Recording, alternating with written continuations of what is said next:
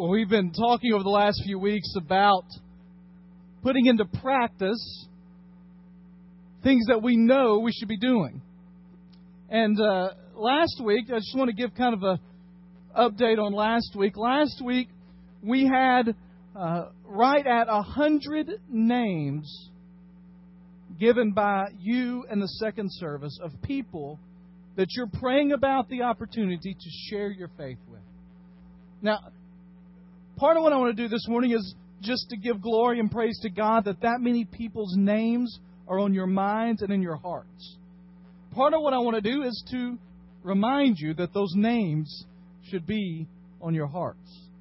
And ask you just simply what steps did you take in the week that just passed to do something about sharing your faith? I did hear some stories. I got a couple of emails and exciting news about opportunities that presented themselves conveniently this week when you began to think about it. About opportunities to share what Jesus has done in your life and what you hope that they would be able to do in your neighbor or friend or family member's life. And the point of all of that is to say this, is to make sure that we remember that our faith is only as good as what we're putting into practice from what we know we should be doing. And we've talked over these few weeks about specific things the Bible teaches us that we know, but we may not be doing. We talked about forgiving people and living generously, and last week sharing our faith. And the verse that we've kind of used as we've talked through this comes out of the book of James, and it says, Do not merely listen to the word and so deceive yourselves. Do what it says. Do not merely listen to the word. Don't, don't, just think by coming here and listening to a message that you get brownie points in heaven, that you get extra credit for sitting through a service. Don't think that just because you're in a Sunday school class or you've read your Bible or you've listened to sermons or you've sang the songs that somehow you get extra points. That the goal of the Christian faith is not just to accumulate knowledge. The goal is to put it into practice. And so we are talking continually this during this series about the fact that there are things in our lives we should be doing. Now, today, we're going to continue with another one of those topics that if you ask people, should you be doing this? Absolutely. Yes, yes, that's part of what we're supposed to be doing. But if you read all the statistics, it's getting done very infrequently by believers. A simple word, it's four letters, and it's the word pray. We know the Bible tells us to pray, right? I mean, we sing songs about prayer. We talk about prayer. Many of you are going into a Sunday school class, and in that Sunday school class, you will have a moment where you share request of prayer. We have a prayer service at 4 o'clock on Wednesday afternoons where we do prayer request and we pray and we do Bible study. We just prayed for our New York City mission team. But if you look at everything that's kind of out there, it tells us over and over again that people aren't praying. I hear a lot of conversation about what's happening in churches in America today. And just to be real honest with you, nationwide, churches in America aren't doing great. And over and over, as I read the, the stories of movements of God and of churches that are serving the Lord and doing amazing things, the thing that comes back over and over is that movements of God are always started by people of prayer. And what I don't intend today is for this to be one of those times when I just say, you need to pray, you need to pray, you need to pray, and I make you feel really guilty about not praying. What I want today is for us to look at why we don't pray. And then see what the biblical solution to that is. We're not going to cover prayer extensively today, that's kind of impossible. And in fact, I, I have felt it um, for some reason from the Lord for a while that this fall we're going to take some time and talk specifically about prayer for several weeks. Today, I just want to ask the question well, why don't we pray? If you got your Bibles, turn to Matthew chapter 6. Matthew chapter 6 is one of the most famous passage of Scripture on prayer, but we're not going to focus on the Lord's Prayer. We're going to talk a little bit about what's before that and kind of a parallel passage. It's not necessarily the same time or the same area, but in a parallel passage in the book of Luke, we have this discussion prompted by the disciples coming to Jesus and saying, it tells us in Luke chapter 11 that Jesus had spent some time off praying, and when he gets done praying, he comes back, and the disciples say, Man, can you teach us how to pray? Can, Jesus, we want to know how to pray. It's one of those moments when they realize that Jesus has been in the throne room of God, and they want to know how to do that. It's almost like I heard a story by Bill Hybels, who's a pastor up in Chicago, and and Bill Hybels told the story about taking some guys on a sailing trip once, and they'd been out sailing for several days, and they came into port, and, and while they came into port, they, they sat around and they started talking, and, and while they were talking, they noticed this young couple at the table next to them. And what they noticed is that the young couple were holding hands and talking to each other, looking directly into one another's eyes, as if they were the only two people in the restaurant. He said at first they made some snide comments like, well, look at them over there. Wonder what's going on. What's happening there? He said, but then suddenly, one by one, he noticed the guys got up and walked away from the table for a minute and soon discovered that every one of them eventually walked away from the table to call their wife just in that example of that moment, seeing that relationship, thought, I need to reconnect. And what we have here with Jesus is it, it's almost like the disciples see him connect with God in a way they've never seen. The reality is because he had a connection with God that had never existed. And as he comes back, they say, Lord, teach us how to pray. And in the Matthew account of that, Jesus in the Sermon on the Mount says, And when you pray, do not be like the hypocrites, for they love to pray standing in the synagogues and on the street corners to be seen by men. I tell you the truth, they have received their reward in full. But when you pray, go into your room, close the door, pray to your Father who is unseen. Then your Father who sees what is done in secret will reward you. And when you pray, do not keep on babbling like pagans, for they think they will be heard because of their many words. Do not be like them, for your Father knows what you need before you ask. Here's what I want to do today. I want to take and looking at this passage and some others through Scripture and ask the question what are three big reasons we don't pray? And then I want to talk through some maybe solutions for that. And the first reason I think that we don't pray, and probably the biggest reason that you and I don't pray, is simply life settles down.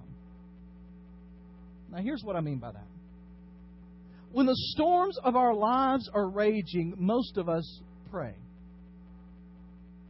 When we're in a hospital room and the machines are going and life and death is in the balance, we pray. When the boss comes in and says, by the way, we've discovered that budget isn't what it needs to be, we're not making revenue like we thought, and there are going to be some cuts in the near future, we pray when the doctor walks in and says the news doesn't look good or I've got a bad report, we pray. When one of our children finds themselves in a very difficult or dangerous situation, we pray. When life seems to be falling all around us, we pray. I would dare say that there have been moments in all of our lives in this room when difficulty struck and we immediately went to the Lord in prayer. I'm not here today to say that's bad, you don't need to run to. That's exactly what we ought to do. But what happens in our lives is those moments of fervent, repeated, hopeful, desperate prayer, the situations eventually settle down. The life and the death and the balance decides one way or the other. Either you're let go from the job or the people around you are and your job is stabilized. The news from the doctor suddenly finds there's a treatment that's real easy, or you begin down a path of physical difficulty. The child returns safely and securely. The life begins to settle. And when life settles down, so does our prayer life. Anybody know what happened 10 years ago this September? 9 11, right? Do you remember where you were on 9 11? I do. I was in Ripley, Tennessee. I was driving from my driveway to the church when I heard about the first plane hitting. I was sitting in a barber's chair when the second plane hit.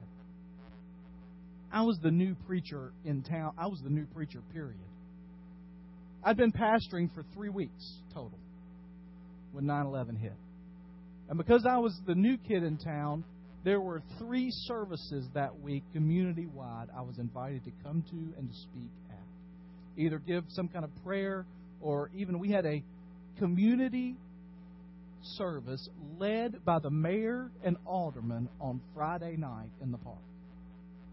And I was asked to preach an evangelistic message by the mayor of the town. Do you remember what Congress did? You remember that image of them on the steps of the Capitol building? What were they singing? God bless America, right?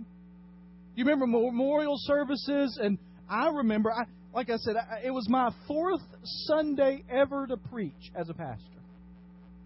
And we couldn't fit them in the building. We're actually in discussions because um, on the night of September 11th of this year, it's a Sunday night, we're going to have a community memorial service and worship time.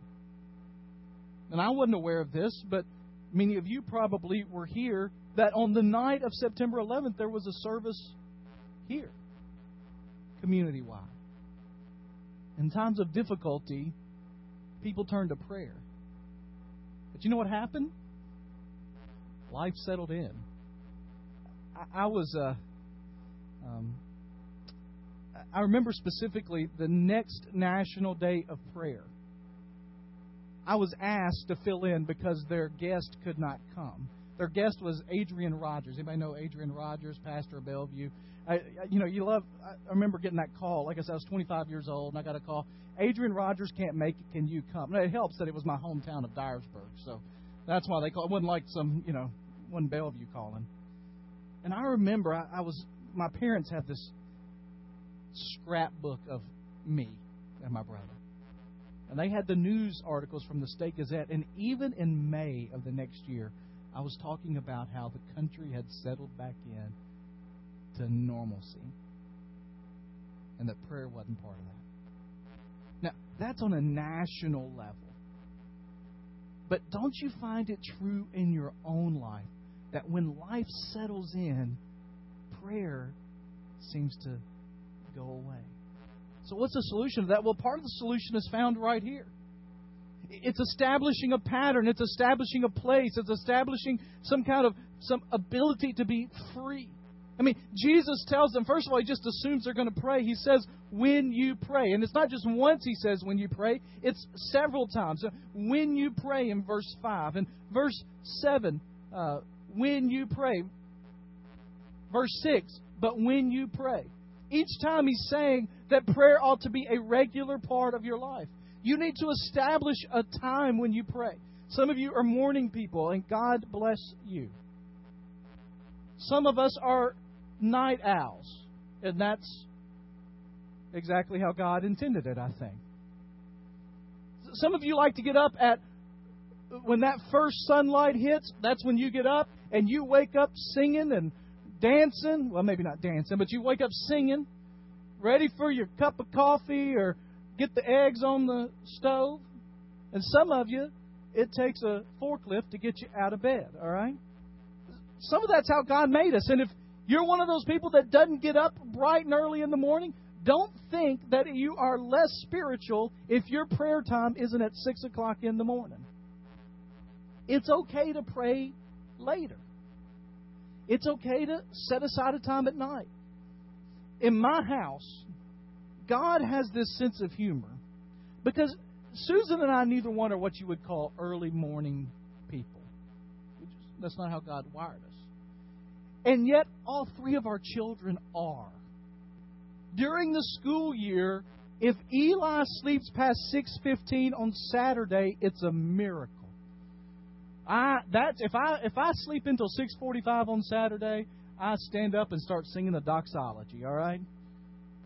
That's just how it is. In my house, the only quiet time that's really in my house starts about 8:30 at night. When the kids all start their bedtime routines. Now some nights Luke's up 3 times before he finally goes to bed.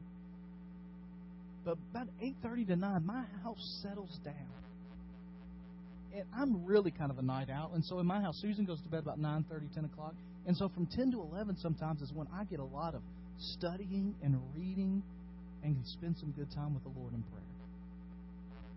The key isn't when it is; it's just that you have that. You you pick out a time. You, you find a place. It doesn't have to be the same place, but you, you find a, a place. A good place to pray is not sitting in front of the TV with Sports Center on or a daytime talk show on. It's not in the middle of a busy restaurant. You find a place where you can kind of be alone. The, the point Jesus is making is not to have a prayer closet in your house. The point Jesus is making is find a place where you can get alone with the Lord we, we see instance after instance when Jesus, after a busy day, he has this pattern. He, he, he gives all he can physically. He ministers for hours and hours on end. And then he pulls away. Gets by himself. He rests. And he spends time with the Lord. You need to have a place where you can do it. But here's the key don't become so routine in your prayer that it becomes redundant. Jesus says, don't be like those that just keep babbling the same thing over and over. I, have said before, and it's, it's so interesting to me, that, that right before the most babbled prayer in history, now I don't mean that the prayer is bad, I just mean before the prayer that people utter more than any other prayer without thinking about what they're praying. Jesus says, don't do that. Come before me, share your heart, tell me what's there, give me everything you've got have a conversation with Him. And in a few weeks, we're going to spend some time talking about what kind of conversation are you talking about. But you just talk. Here's what I've thought about. Susan and I have been married. Uh, in a couple of weeks, it'll be 13 years we've been married. And we have never had the same conversation twice. Now, I didn't say we hadn't talked about the same things. There are some things she's still working on me. She's been working on me for 13 years, all right? But the conversation has never been exactly the same, right? You, you spouses, some of you, how many of you have uh, as spouses have been married longer than 13 years? Let me see your hands. All right? Would you say that you've had different conversations all the time? Anybody had the exact same conversation? No, you don't not really a conversation if you already know what's coming, all right? Don't expect to have the exact same conversation with God every time. That'll be fresh and new. So when life settles down, you can go to that when and that where and that pattern that you've established. Here's the second reason people often don't pray it's because sin creates a gap in our lives sin creates separation. Now, it's kind of hard to find that in this passage, but if you look in verse 5, it says, And when you pray, do not be like the hypocrites. Now, the idea there is a couple of things. One is that they're standing up and they're doing it for everybody to see. But you also get this sense in the language. The word hypocrite there was used of actors who put on different masks. And the idea is that there was really something inside of them that was wrong internally, that something in their spirit was wrong, and yet they were acting as if everything was absolutely okay. Uh, I was reading a book recently by John Ortberg called The Me I Want to Be, and he was talking about the fact that we all have this um, sense that we want people to think we're better than we are and he tells the story of finding some letters that he wrote back and forth to a, a friend of his about 10 years ago. And as he was reading the letter, he thought, man, I, sure do sound spiritual there, and I know what I was doing, and I was not that spiritual. He said, it, it, overwhelmed me with the sense that I was trying to be somebody that I'm not. And then he said this The tragic thing is that many of us try to do that even with God. I remember growing up Southside Baptist Church. There was a, uh, a guy at Southside Baptist Church that was a deacon, and his his uh, his nickname was Goldie. I never knew why. I just knew that was his nickname.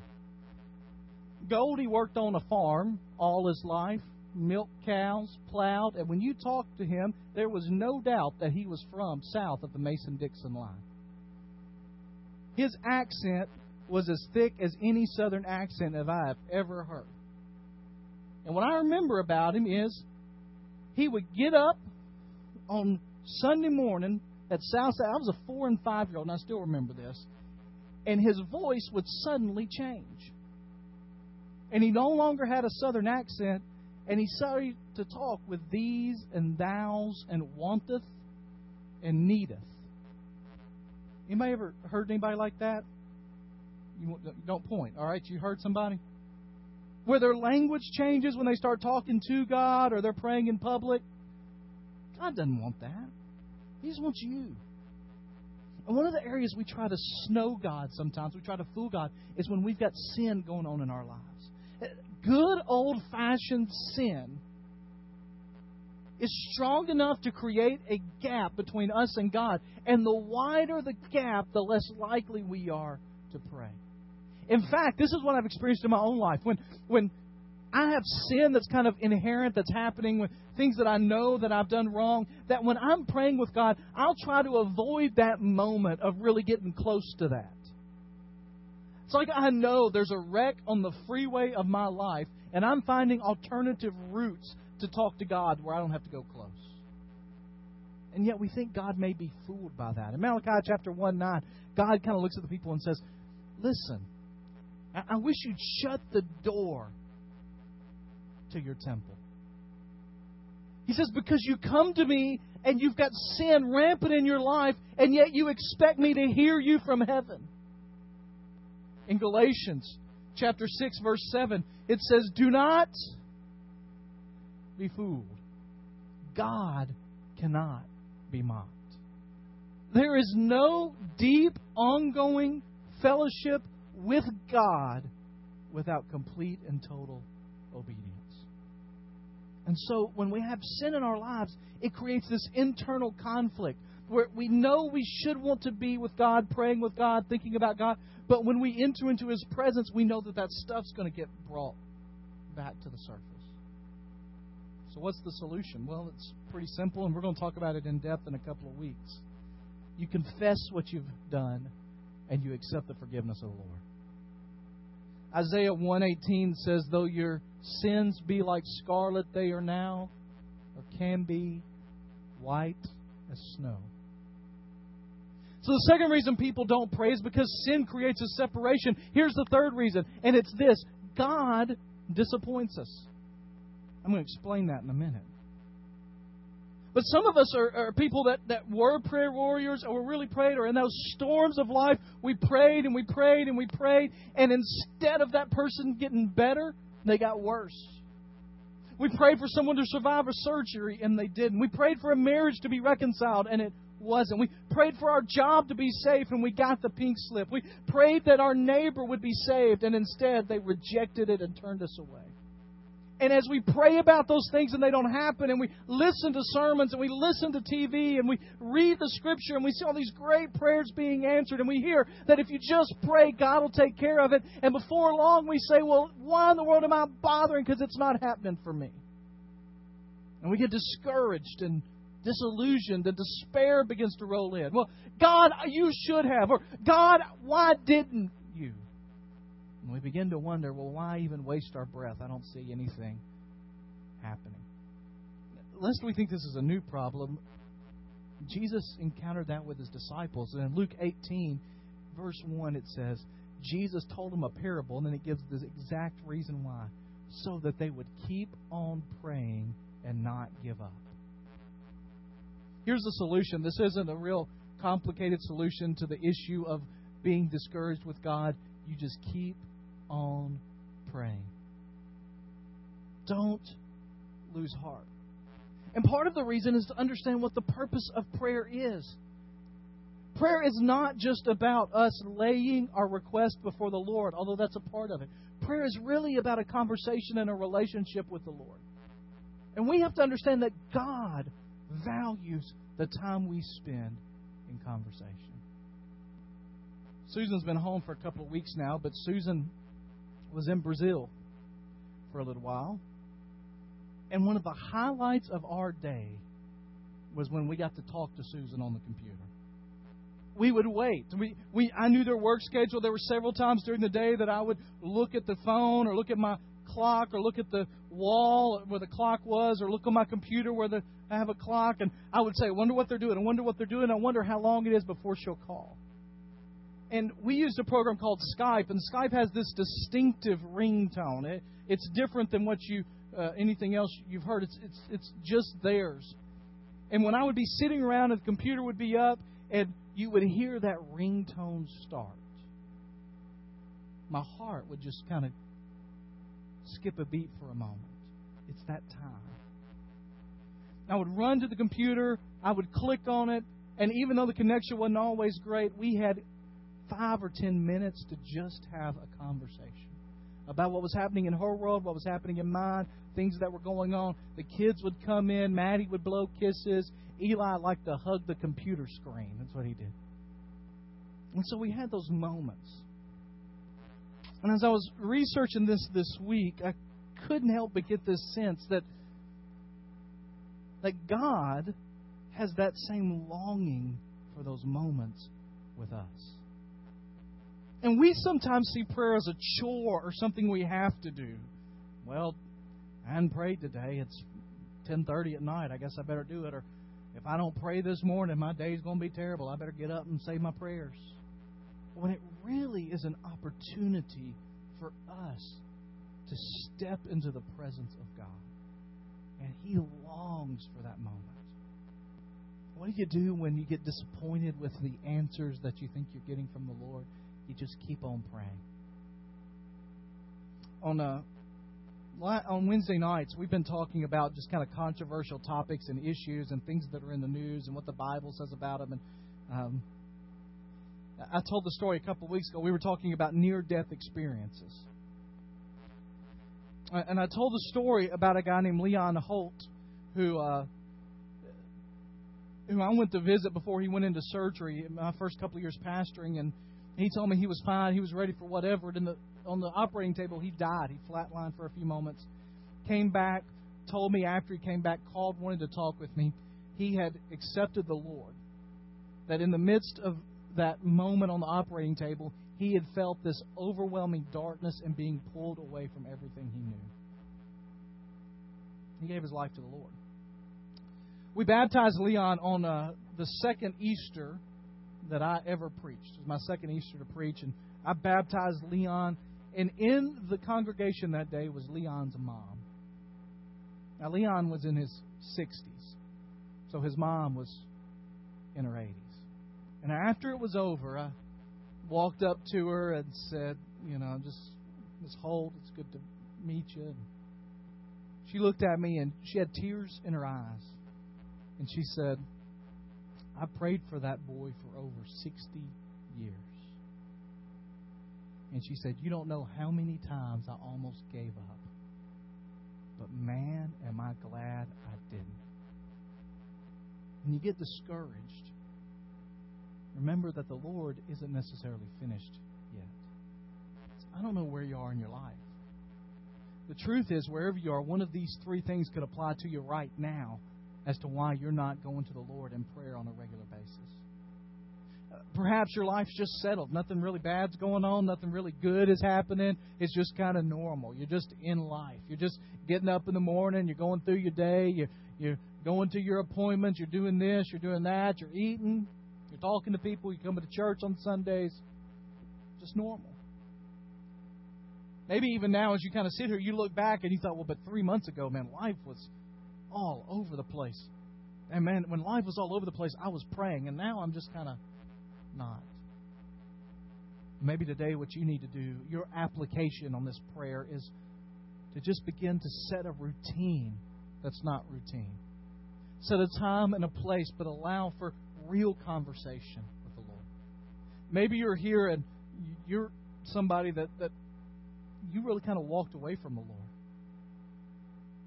And you've got stuff in your life, maybe nobody in this room knows about, but you've got junk in your life, and you need to let go of that. Maybe it's a bad attitude. Maybe it's a grudge. Maybe it's anger.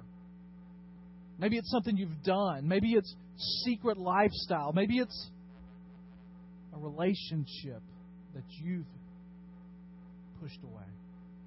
And what you need to do today is you need to confess that and get that out and let the Lord forgive you and then begin to move on in your relationship with the Lord.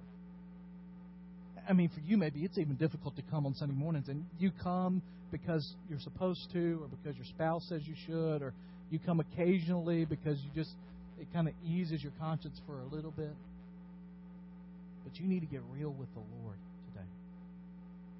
Or maybe you're here and you're going through junk, or you just finished that. And you prayed and you prayed and you prayed, and nothing happened. Nothing. Your child went farther away from the Lord or farther away from you. The debt spiraled downward. The pink slip ended up in your box. The foreclosure began to move forward.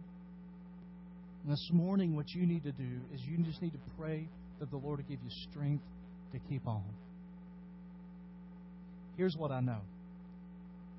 Of all the things that we've talked about doing, none of them, none of these apps will happen in your life without a meaningful prayer relationship with the Lord. And so this morning, my question is how are you going to apply that in your life?